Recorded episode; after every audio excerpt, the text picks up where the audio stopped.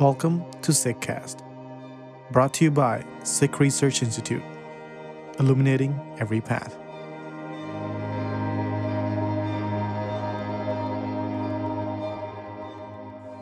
Introducing Paigham-i-Goya, Expression of Love, new translations of a selection of ghazals from Bhai Nand Lal Goya.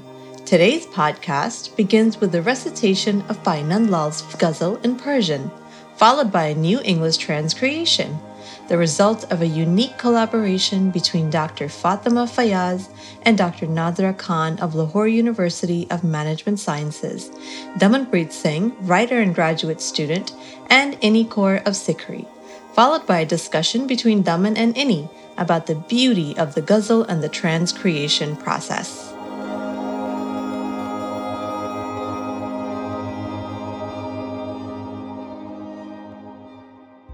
ز فیض مقدمت ای آب روی فصل بهار، جهان چو باغ ارم پر شده است از گلزار. تبسم تو جهان را حیات می بخشد، قرار دیده صاحب دلان پر اسرار. به غیر عشق خدا هیچ عشق قائم نیست، به غیر عاشقی مولا همه فناپندار. به هر طرف که نگاه کنی روان بخشی، نگاه توست که در هر طرف بود جاندار. خدا که در همه حال است حاضر و ناظر، کجاست دیده که بیند به هر طرف دیدار. به غیر عارف مولا کسی نجات نیافت، اجل زمین و زمان را گرفته در منقار. همیشه زنده بود بنده خدا گویا، که غیر بندگیش نیست در جهان آثار.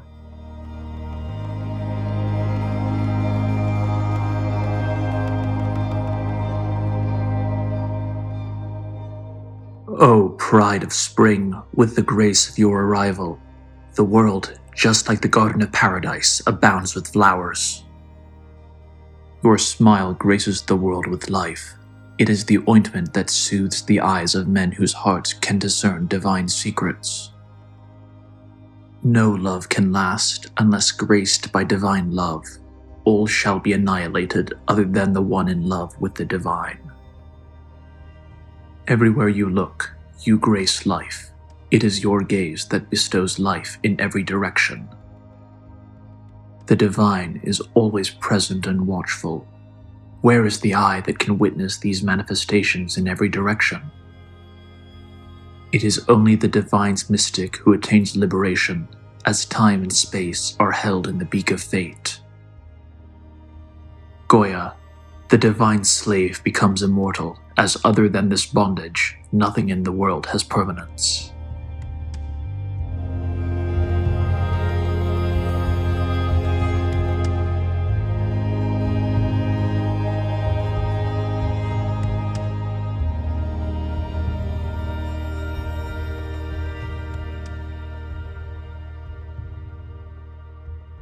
Guru Fateh Ji, welcome to another episode of Ghazal number, I believe it's Ghazal number 36. This is Inni Kaur in conversation with Damanpreet Singh. Yes, this is Ghazal number 36 from the Bhai Nand Lal collection, Devane Goya. Welcome, Daman, and congratulations. I hear you are an uncle. So how does it feel? I am. Thank you so much. It's good to be back. And it's interesting because we're going to be talking about life today. And it's been, the last 2 weeks I've been helping welcome a new life in the family. So this will be fun to think about today with you. And I'm excited to be here. Oh, wonderful, wonderful. This is really, I know all ghazals are special, but this one is also quite special, Daman. I know you feel the same way. So, but before we begin the ghazal, before I begin talking about the couplet, we have that repeated word in the ghazal, which we always share with our listeners. So, Daman, what is the repeated word? And walk us through that, please. Yeah, so this week we have something a little bit different from what we've seen in the past, because the repeat at the end of each couplet is actually not a full word, but just a sound.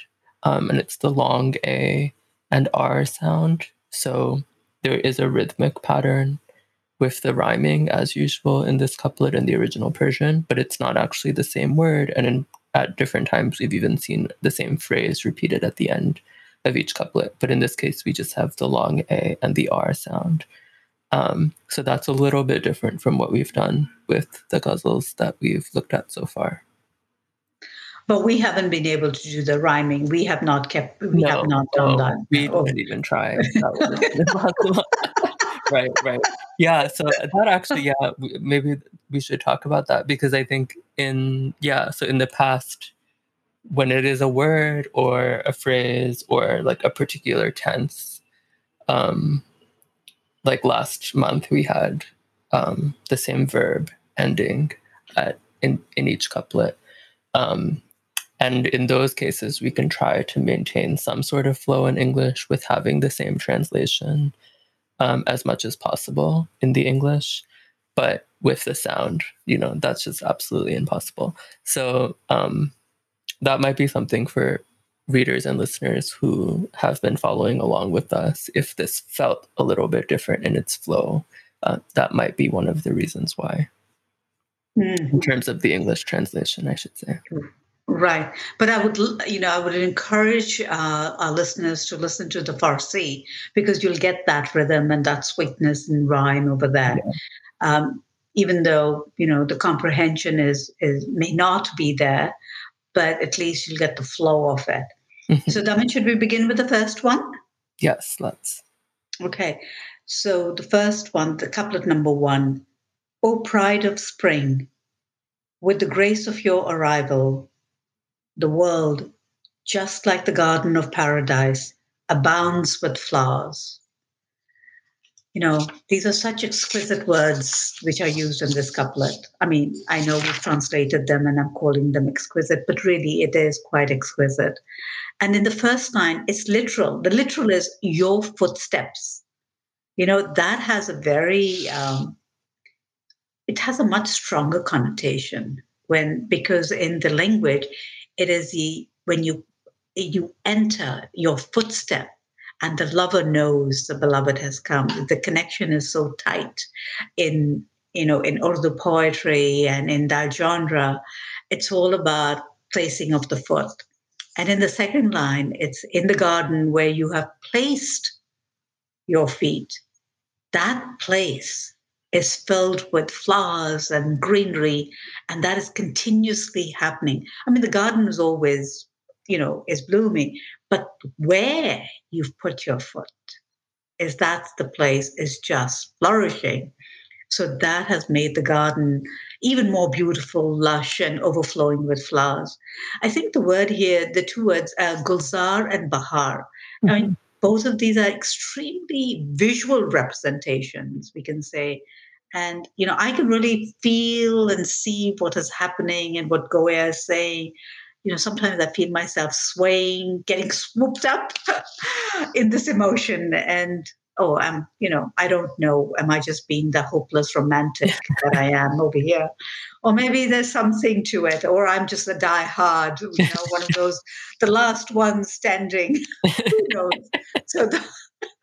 So Daman, make sense of this. Yeah, no, I think you've really helped me make sense of it. Yeah, I think the imagery throughout this ghazal is really incredible.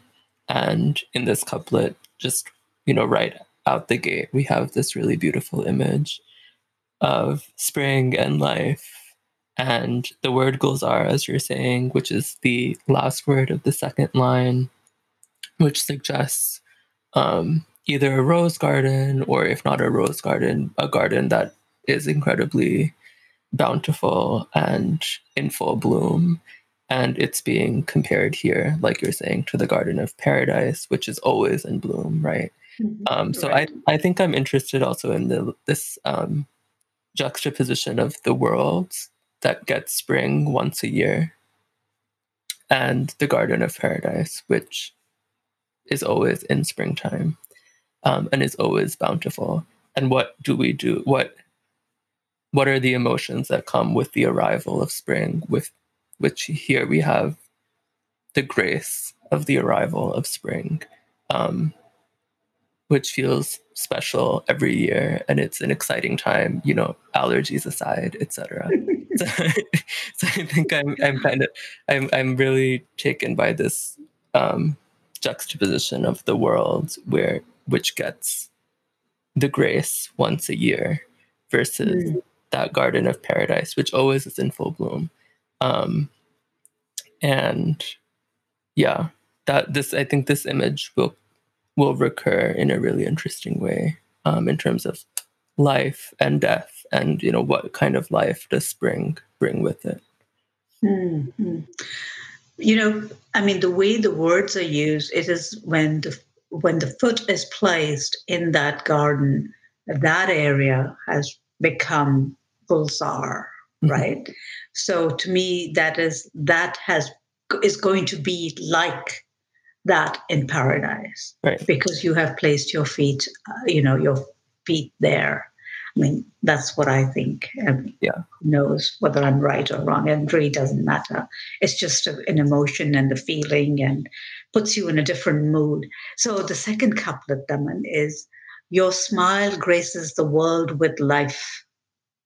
It is the ointment that soothes the eyes of men whose hearts can discern divine secrets.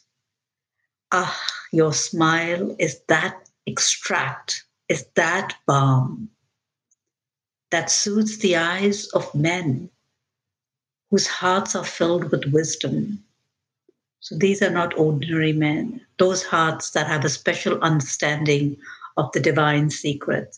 So Daman, in the first couplet, it was footsteps, and now it's the smile, both physical attributes. Thoughts on that?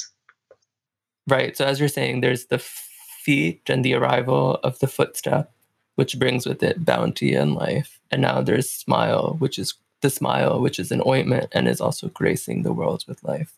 So again, I think it's interesting to note that, again, we have the world, which is coming alive in some way in both of these first two couplets. And then we get very specific here in the second line with the eyes of the men whose hearts can discern divine secrets. And this was the specific phrase, the men whose hearts can discern divine secrets. That was something that we discussed quite a bit as a team. Another way to translate this would have been perhaps the men whose hearts are full of divine secrets, which I think suggests something else in terms of, again, like the garden imagery, you know, an image of plenty and of bounty. But we wanted to get a little bit more specific. So we went with those whose hearts can discern divine secrets, are soothed by the arrival that happens. That is a rare occurrence, or an arrival that's like much awaited, or an arrival that like is something that you look forward to for a long time. And then that arrival serves as like a brief ointment for these men whose hearts can discern divine secrets. These men whose hearts in some ways are full of divine secrets, kind of evoking again this imagery of the garden of paradise that is always in bloom. So I'm interested in this. The world, so it seems to me that there's like the world, there's the garden, there's the world and the earthly realm. And then there's the realm of like the garden of paradise. And now there's the realm of the heart. And amidst all of this is this arrival of the beloved. I mean, while you were talking, the image came to mind was, it is the lover who knows, who's waiting, right? And the eyes are just longing and longing and longing. And it's that arrival, that smile becomes that ointment that soothes, because your eyes are so tired of waiting. Mm-hmm. And I mean, to me, the hearts that can discern divine secrets, it's the lover that knows. Mm-hmm. They already know the secret, you know, whether it's the secret of love, it is the secret. And so that to me was, of course, You know, it's only what would soothe the eyes for the lover. It is the smile of the beloved. And that would be the art, would be that. But it's interesting for me, it is the eyes of men, because the eye can see so much. It is the eye, discerning eye that knows. And Barney also, we say that it's, it is the jeweler, the jewel is there, but you have the eyes to see it. Do you know how to see it? Yeah. Do you know the value of the jewel? So that is, there's a play over here. And I think something like this comes later on in another couplet in this ghazal too, because I remember reading that and now I'm connecting it. It's amazing when we speak that other things come up, which when you are doing it by yourself, and you're preparing for it, you don't have those thoughts. I mean, this is what I think both of us really value from this podcast is I always come away just like having a completely different understanding of whatever puzzle we're talking about, even after, we've all spent, the four of us have spent so much time on each line, on each word, but even still, more comes with each discussion and each reading. But as you were just talking in terms, so I'm reminded of the line from Fareed, which I'm not going to quote in the original Punjabi, but the line that translates something like, don't touch these eyes because I what is the I'm not going to do the translation justice, but in effect, don't touch these eyes because I want, I have the desire to see the beloved again. So, and we've seen this a lot now that I think of it in terms of the eyes and the heart. Are these two images that Nand Lal returns to over and over again. And I'm also reminded of this short thing that I'll read, but we'll add a citation to this, but I'm reminded of this small passage that someone had sent me called The Vastness of the Heart. And it says, I saw him on the streets of the hidden with something in his hand. I said, my God, what is this? He said, your heart. I said, has my heart such a station that it lies in your hand? He gazed at my heart, and it was like something folded up, so he spread it out, and my heart covered the space from the throne to the earth. I said, this is my heart. He said, this is your heart, and it's the vastest thing in existence. He took it as it was still in his hand to the angelic regions, and I went with him until I reached the treasury of the hidden of the hidden. I said, where are you taking it? And he said, to the world of eternity, so that I may look in it and create the wonders of reality in it and forever manifest myself in it with the attribute of divinity. Lovely. And the heart is so vast and the eyes and the, when you were reading, when you were talking about Fareed, in the opera Soni and Mahibal, and it's when Soni is in the river, in the Chenab, she's dying. And she's plunging and she's drowning. For our readers, for our listeners, Soni and Mahibal is one of the love stories of Punjab, epic love stories. And Soni goes across the Chenab every night to meet Mahibal. This particular night, it's very stormy. She goes dives into the Chenab, and the clay pot, the earthen pot that she uses to lift her, starts to disintegrate. And she then calls out to the elements, and she speaks to the fish, and she says, you can take every part of my body and devour it, I care not, but leave my eyes, because in my eyes resides Mahibal. And, and so the eyes are so special in every part of the poetry that they hold such a treasure, and they're used with such care in Urdu and Persian, and even in Punjabi poetry, they are used with care.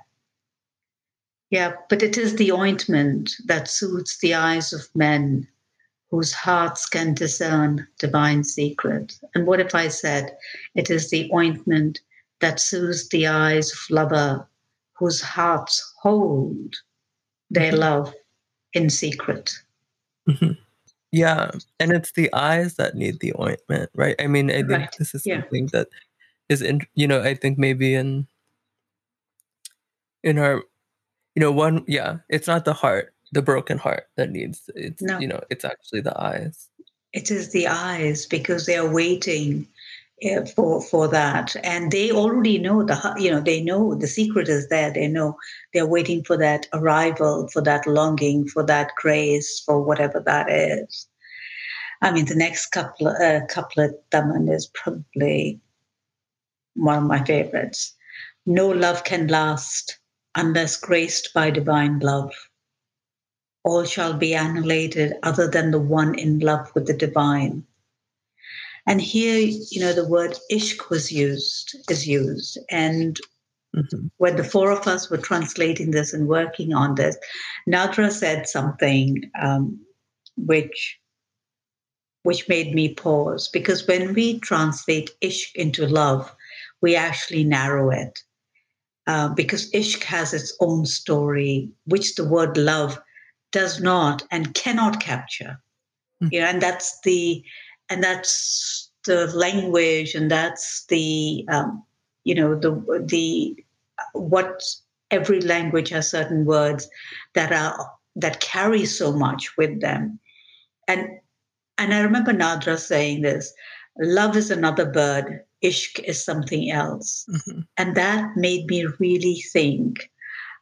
So I went on a search. I asked a couple of my friends, Urdu-speaking friends who love poetry, like, what is ishq to you? Tell me, what is it? They were lovely conversations. I'm just going to, give you what they said. They said, literally, it's translated, it means love. But ishq is, but the word love, they said, does not carry the intensity, the madness, and the poetic depth of ishq. Mm-hmm. Ishq is love at its finest, both in terms of aesthetics and impact. And they were saying, then they said, without ishq, there would be no ghazals, those beautiful poetic gems.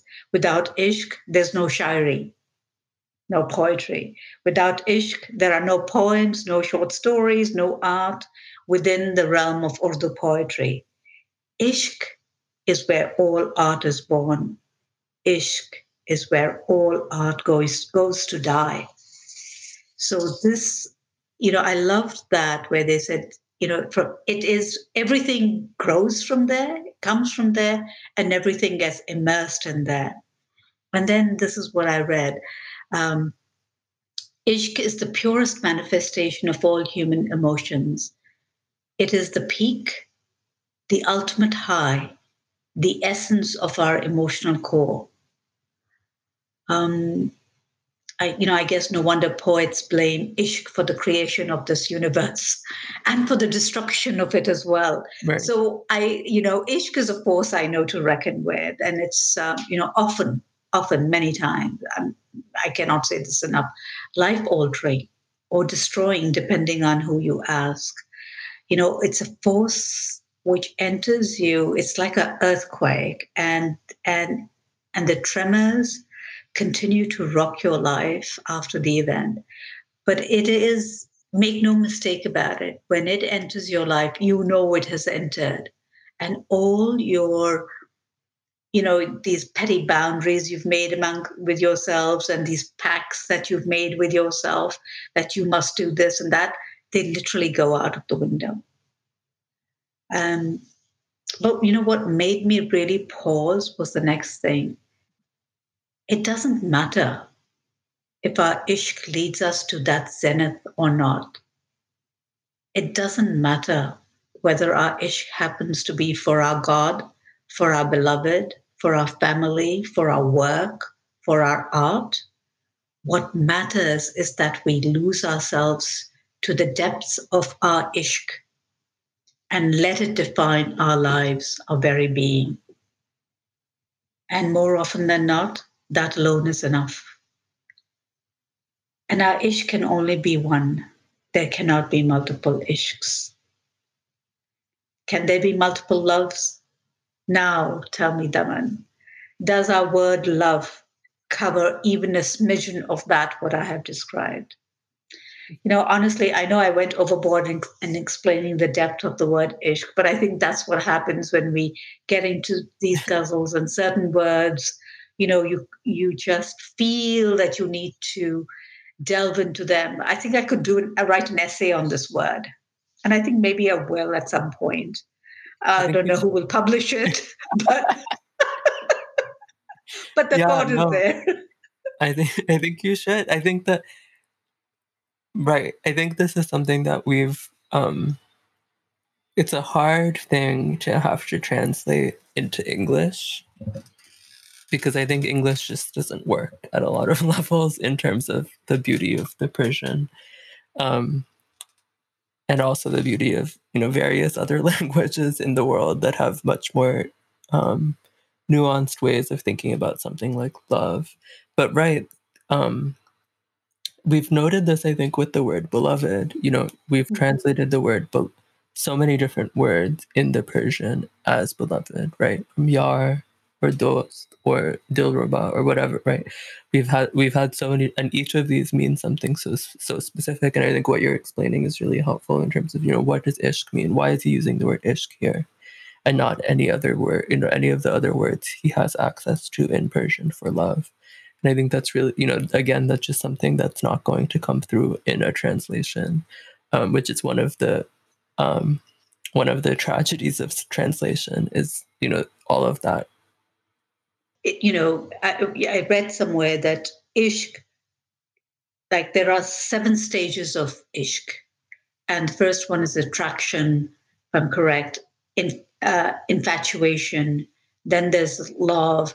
I think then there is devotion, respect. And I think the last one, there's madness somewhere in there. And the last one is death. Right. And that made me like, death? Yes. And then in this one, when I read that, you know, it's when I read it first, it was like, ooh, and then it made sense. Yeah. That there is a dying, there's a dying. Well, I think I'm glad you pointed that out. So I think there's 2 things here that I'm interested in. Well, there's lots that I'm interested in, but 2 things that I would want to note. The annihilation and destruction thing is interesting. And later, I think in the last couplet, we'll see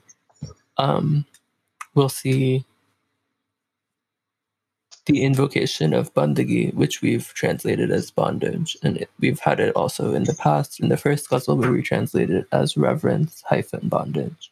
Mm-hmm. So, you know, as 2 different stages that you've just named of ishq, you know, are coming up in this ghazal in different couplets, which I think is really interesting.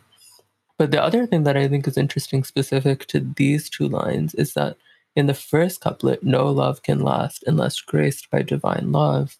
We have in some way kind of a hierarchy of loves, right? So we have, he's using the same word, importantly, for the English speakers among us to know that it is ishq in both cases, but it's love of the divine, or khuda is the word he uses here. So one could say, you know, love of God and love, you know, so it's ishq khuda and ishq, which we've translated as love and divine love. So there's, in addition to all of the complexity that you're pointing out, there's even further complexities introducing us by this distinction between there's a particular kind of divine love and there's all these other kinds of love. So there's like so many layers in addition to the, you know, there's the 7 stages, and then on top of the 7 stages, there's like even multiple types of ishq that he's pointing out. And all shall be annihilated, you know, if that divine love isn't there. And here it's ashik is the word he uses, which is literally lover. And we've translated as the one in love. So we have ishq, and then the one who is performing the love is the ashik in the second line. But all those who are not in love with the divine, don't have this divine love, are not lovers of the divine, are annihilated regardless of the nature of this other kind of love. The way in which he's playing with the word ishq and has it in two different forms, and then ashiq as the lover, I think is really interesting. So, I mean, there is a thought that when you are in love with divine, that divine love, and when that love, when divinity enters your love. So the two things, I want to share with you, it's eternal. Right. So, the part of dying doesn't enter, it becomes eternal. That love becomes eternal. You become eternal. It's your consciousness, and it's there. But it's very interesting the way he is using it. And then, I think it sounds much better in Farsi than what we have. Ours is still, I feel, it's closing in. It's not allowing it to breathe. That, the imagination is not working in English. While in the Farsi, it was working very well. Yeah. At least I thought so too. Yeah. Yeah. I mean, there's like a really nice parallel structure, right? In the original. And like, if we were to do a word for word translation, we would also switch the order. So it would say, the love of the divine or love of God or divine love comes first, and then the other love comes second, given the grammatical structure. But that structure doesn't quite work in English. Right. So then the fourth couplet, everywhere you look, you grace life. It is your gaze that bestows life in every direction. Can you feel the beauty in this couplet? Mm-hmm. I mean, it's again, you're looking, you're grace, gracing life. It's just your look that gives life in every direction. How powerful is that? Yeah, and so we've had now the arrival with the footsteps, the smile, and now we have the gaze and the eyes of the beloved and not the eyes of the lover, or the gaze of the beloved and not the gaze of the lover in this case. Honestly, if I'm honest, reading these couplets about springtime and the gracing of life and bounty, as we live through like one of the worst heat waves recorded ever in thousands of generations over the past couple of weeks across the world. I mean, I'm in New York and we had a heat wave, but the roads melting in the Pacific Northwest and like half of Canada's trees burning. It makes me wonder, it's a difficult thing to be reading these lines and not think about the catastrophes that we're living through and kind of the ways in which, what would it be to actually like recognize and be in line with the arrival of, or the footsteps of, or the smile of the beloved, who is the one that's bestowing life in every direction, as he puts it in this line, right? So that's kind of what I was trying to think about. What kind of love is it? If we wanted to go back to the question of ishq, what kind of love is required, right? For us to actually be in a world where we're like accepting the grace of life and accepting the grace of bounty that is like part of the world in which we live, but is actively being decimated. So this is the word which is, awe, which comes up in Asakivar, right? We use the word awe-inspiring, because in good, when we think of things which we consider good, the blooming of the flower, the gorgeous, the sunset and all. But awe is also used when there is destruction, to be in awe of an acceptance. So there's that acceptance which is there, and when this was. Actually, I hadn't thought about that. It was when you were saying, what kind of that. It was to accept the awe of everything, and be in awe, because that's what it is. Bismarck, be in awe of everything that was happening and the acceptance of the command, the capital C as we call it at Sikh Re. That is it. So, Daman, there was this word in this ghazal, in this couplet, which I thought, we went back and forth with the word baksh. I think that's the word. Do you want to just take our listeners to, the different meaning of that word and how we chose grace? Yeah, so here we have Bakshi at the end of the line, the first line, I should say, which we have here as "you grace life." And this is, of course, a word that comes from the Persian, and we also have in Punjabi and other South Asian languages, it comes up in Gurbani. And there's, I think, so many connotations of this word. And grace, you know, we could continue to go back and forth, but I think there's a connotation of mercy and the state of being merciful that comes with the idea of baksh. And then I think there's also a suggestion of bestowing and providing and,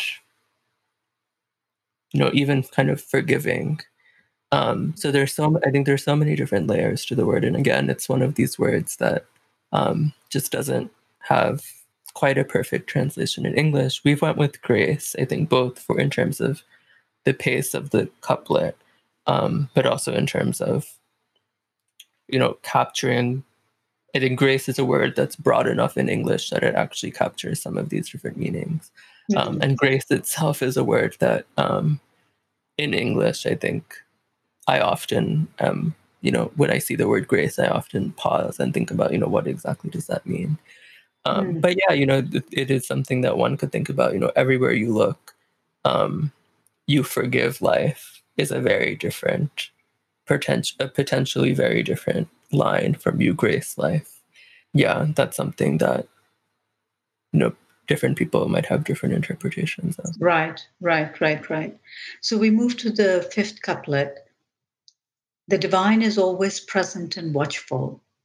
Where is the eye that can witness these manifestations in every direction? Again, we have the eye, right?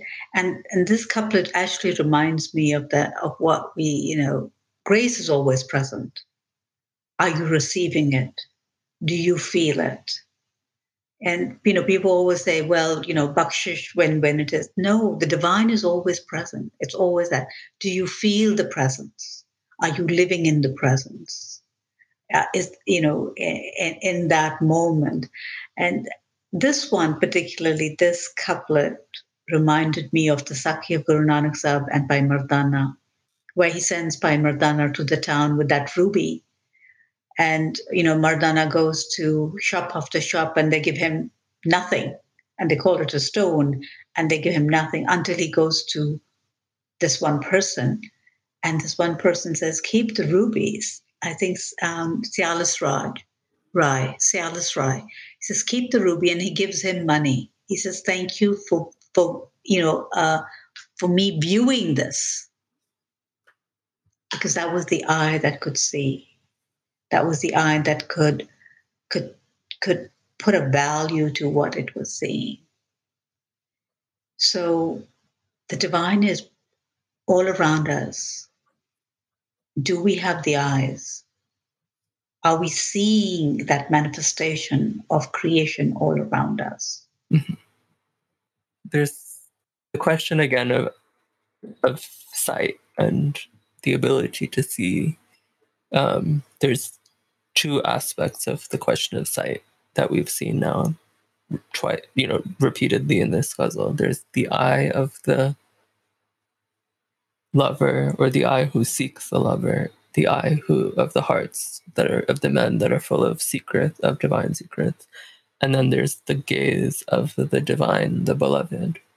In the previous line where we've seen the gaze of the divine, it's the gaze that bestows life in every direction, and here once again we have this idea of the divine's gaze is always present and always watchful. And the question you're posing is, you know, are we present to, or are we able to witness, are we able to recognize and be in awe of creation and be in line with capital C command and recognize capital C command as always and all around us?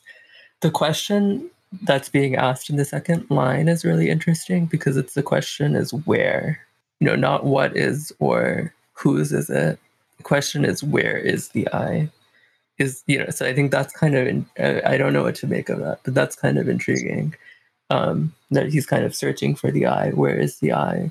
is it, you know, does it belong to the men who can just, you know, whose hearts are full of secrets and so on.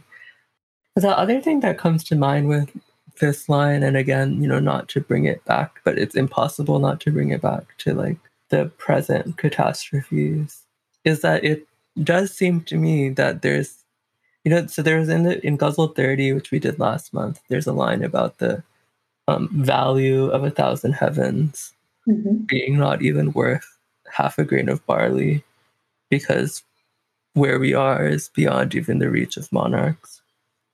I think that's close-ish to how we translated it. Right. And I wonder, you know, if Nand Lal was writing today, this is kind of the question that we were trying to ask last month for those who might have listened to the podcast, is, you know, what does he mean by a grain of barley, which arguably isn't worth much, and 1,000 heavens, which arguably are worth, you know, lots and lots and lots, but for the kings or whatever, you know, for the monarchs about whom he writes, the grain of barley is worth so much that they're missing the 1,000 heavens. They're missing, you know, the need to go to the dust, you know, become the dust of the threshold of the divine or of the beloved. So I'm just curious, is a grain of barley, you know, oil, you know, crude oil or whatever in the present day in terms of the way in which we treat the earth? And it's all, you know, it's entirely about extraction and exploitation, rather than being in awe and recognizing that the divine is always present and watchful, and being in awe of the divine's creation, you know, the way in which we live in the world, you know, from everything from the polluted cities we live in to like the mass destruction. You know, the ocean was on fire this past week. This is early, I should say. We're recording this in early July. I'm sure when this goes up in 2-3 weeks, you know, there's other catastrophes that have like blown our minds. And we've even forgotten that the ocean was on fire in early July. And that's why I'm the hopeless romantic. None of these thoughts enter me when I'm reading Bhai Nand Lal. I can assure you that. It is Bhai Nand Lal and myself, and we are on a different plane altogether. There's none of this what's happening. For me, it is like, you know, when I translate, when you were saying, oh, where is that I that can see, that can witness this manifestation? It really is, if I speak to myself, you know that the divine is always present in Inni Kaur, but where is that I that can witness this? And it's basically a question to myself. Like, you haven't sharpened that I. You don't even know what to look for. And therefore, while you know it intellectually, you cannot see it. I mean, we say these things, but until we don't experience it, you know, it doesn't enter our consciousness, and that's what it is. Oh, the hopeless romantic and the pragmatic. Well, that should be the name of our podcast. The next one, right? Who will listen? I don't know. I mean, here everyone is very kind because they think they're getting a little bit of Bhai Nand Lal, but who knows what they're getting. All righty. So we move to couplet number 6. This is under the guise of Bhai Nand Lal. We're having these conversations. So couplet, yes, a wonderful excuse. But honestly, Daman, I've had the best time with these girls. They really have stretched and really... enriched my life. And when I'm working with them or they are working with me, it slows you down. It makes you pause and just sometimes smile and sometimes wonder, like, why am I not thinking like that? That thought just transports you. And that's the power of the word. You know, it can still move you centuries later. Mm-hmm. So the couplet number 6. It is only the divine's mystic who attains liberation, as time and space are held in the beak of faith. F-A-T-E, as time and space are held in the beak of faith.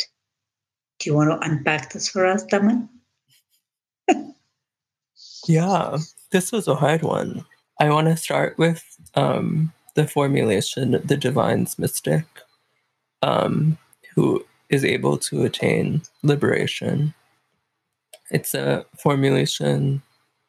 He's not using the word ashik anymore. He's using the word mystic. He's not using the word lover. He's using the word mystic. Arguably, talking about the same person or whatever, the same type of person. But I want to point that out. In the second line, we have time and space are held in the beak of fate. So we have here a sense of fate in the English is suggesting some sort of predestination, right? There's some sort of predictability to, fate suggests destiny. Fate suggests that there's something that's, somewhat predictable, perhaps. This is how I'm understanding it in English. And time and space are entirely in the control of fate. And it seems to me that to recognize that the divine is always present and watchful, to recognize the grace of the arrival of the footsteps of the divine, to recognize the smile of the divine, etc., to get that liberation, one needs to understand time and space being held in the beak of fate. And I am also thinking about a particular shabad where there is a line that I'll roughly translate based on my limited knowledge, but something to the effect of, one who contemplates time is the one who becomes the banda, the slave, however you want to translate that. Of course, bandagi we'll see in the next couplet also, but the slave or the divine or the one who's bonded to the divine is the one who reflects on the nature, the character of time. And this, it seems to me, and then, the Shabad goes on about, the impossibility of knowing all of creation, the necessity to be in awe, the need to be in awe, etc. It seems to me kind of a similar thought to, that which we occupy in time and in space as humans, contemplating the character that is what leads to this, what we have translated as liberation. But what's interesting here is only the mystic is liberated beyond time and space limitation. Right. Because the mystic is free from the bondage of time and space. The mystic is already in that space of which was before, that eternal space that, in the previous, I think it was in one of the previous couplets, where there's a eternality that comes into being, where you are not held anymore. You're not in bondage anymore. It's that love when you enter that divine love, it frees you, and it makes you eternal. Right, but that it seems that bondage is that liberation is the bondage. No, yes, the liberation is the bondage, and that is really the beauty of the word liberation. When you think you're really free, you are actually more tied than anything else, right? Because now you're actually immersed in that. And yes, there is freedom, because there's the freedom to fly, the freedom that all other holds no longer hold you, except this. Right. Except this bondage. Right. Which you have given willingly, and you're a willing slave, and all that goes with it. And then we come to the last one. Goya, the divine slave becomes immortal. As other than this bondage, nothing in the world has permanence. What an exquisite way. I think I've used exquisite way too many times this time. That I'm getting tired of it myself. It really is. The divine slave becomes immortal. I mean, this is where it's only when one adopts and embraces this bondage, which you were talking about earlier, one becomes immortal. So to become immortal, embrace the bondage. But then here, this one particularly reminds me of in Mul Mantar, the Akal quality. How do you become timeless? And to become timeless, you have to experience you have to be in a bondage to experience that eternal love. And that's how you conquer. Well, I don't want to conquer, so it's a hard word. And that's why time and space no longer have a hold on you. It doesn't really matter. And at the end of the day, you know, we all want to be timeless. We all want to be eternal. And this is one way to be in love, in that love of that which can make you eternal, which that raises your consciousness, that you give up everything, and you really don't give up. It just, you get immersed in it. But divine slave, again, we had, especially in today's connotation, the word slave, and we've talked about it before in previous podcasts. You know, it's a hard word for people to take because all of a sudden it has, you know, I think mentally you kind of freeze at that word. Yeah, and we've had it before, as you're saying. Yeah, I think just would be important for listeners to recall that the context in which Bhai Nand Lal was writing, the word bande, which he uses for slave, has a very particular connotation in terms of in Sufi thought, and in terms of even in Gurbani, we see this word all the time. So, you know, there's no real, well, you know, perhaps there is, but we weren't able to figure out another way to translate the word bande into English other than slave. But, you know, of course, this isn't a relationship of ownership. Right. This isn't the relationship of, you know, chattel slavery, of course.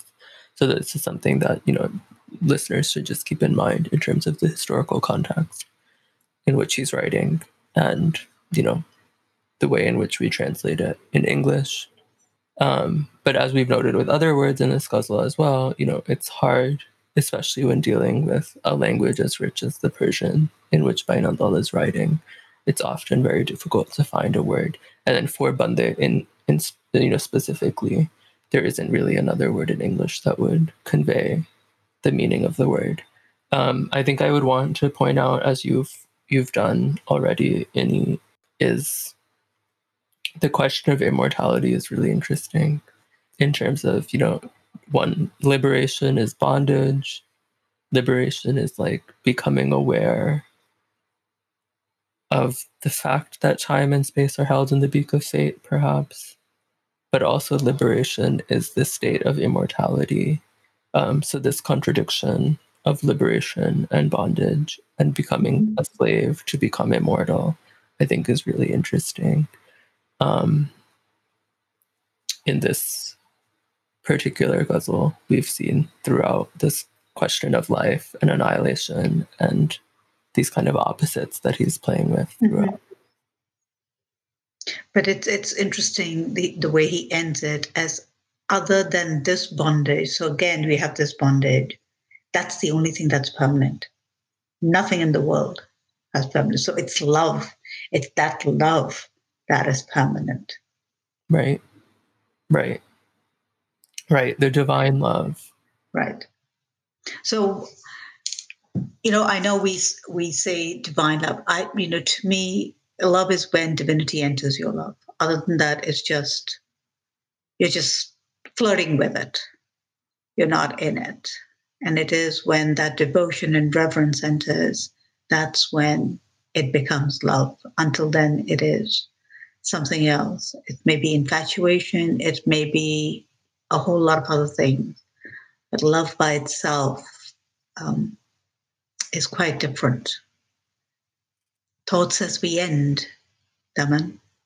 This ghazal is really, I think I might have said this in ghazal 30 as well, but I think I'm excited to hear what listeners think, because this one is, we're kind of seeing so many different sides of Nand Lal's writing throughout the months, but in this ghazal we see kind of all of it. I'm kind of seeing it as like a lot of the different voices of Nand Lal we've seen so far, like, are coming through in this ghazal in an interesting way. And that might just be because I'm becoming more and more familiar with him. But we have the like very intimate lines in terms of, you know, the smile and the footsteps and the eyes of the divine and of the beloved. And then we also have these very kind of broad sweeping lines about time and space being held in the beak of fate and the attainment of, you know, attaining liberation and immortality. So I think this one is particularly, you know, I'm excited to hear what people think and people's interpretations. And as is probably clear to listeners, you know, as we talk about it, you know, we have questions and continue to have questions. Ah.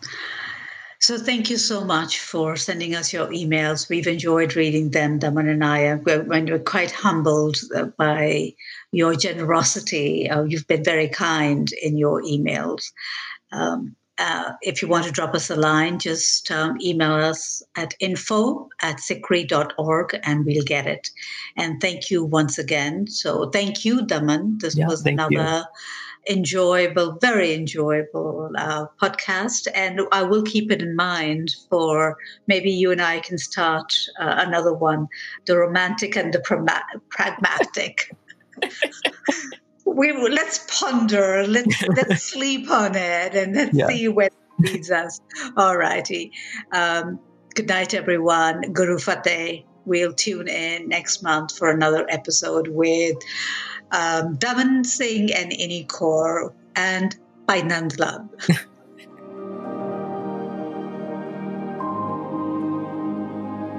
You are listening to SikhCast by Sikh Research Institute, illuminating every path.